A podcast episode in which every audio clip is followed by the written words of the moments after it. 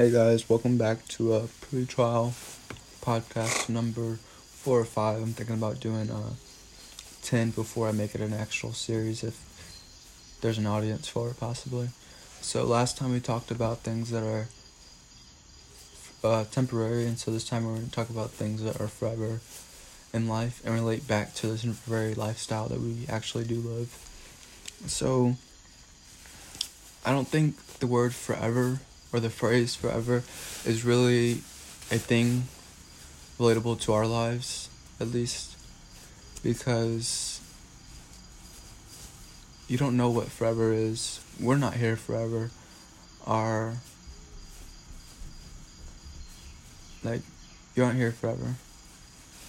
You just aren't. You're here, you're gone. Whatever you may believe, like your spirit may go up, your spirit may go down nothing, you're not here forever.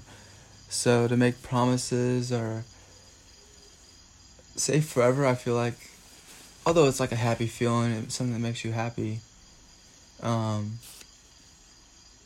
just it's like a forever in my life, like forever in our lives, or forever in our minds, maybe a little bit more. But it's not something that it's just forever because it's not forever. And even those things that you may think forever at times turn out to be things that aren't forever. Regardless of what they are friendships, relationships, feelings. You thought your car was gonna last forever and it fucking broke down. Or you thought your friend from second grade was gonna be your friend forever, but he's a crackhead now. Like, you don't know. You don't know if stuff's forever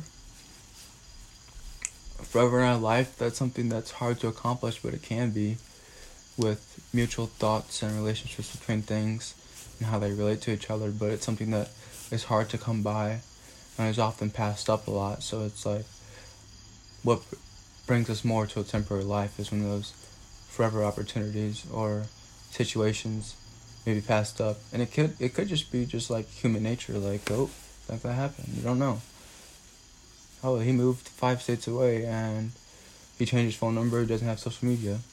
How do I contact him? Of course, you could have that thrill to contact somebody, but obviously, in today's world, we don't have that much effort. We're too lazy. So, there are things that are forever, but they're not forever. They're just forever for us, or things we'd like to be forever. And if they are forever in your life, then that's great, but it's hard, and you gotta fight for it and believe in forever, and forever, and everything you want to believe in it.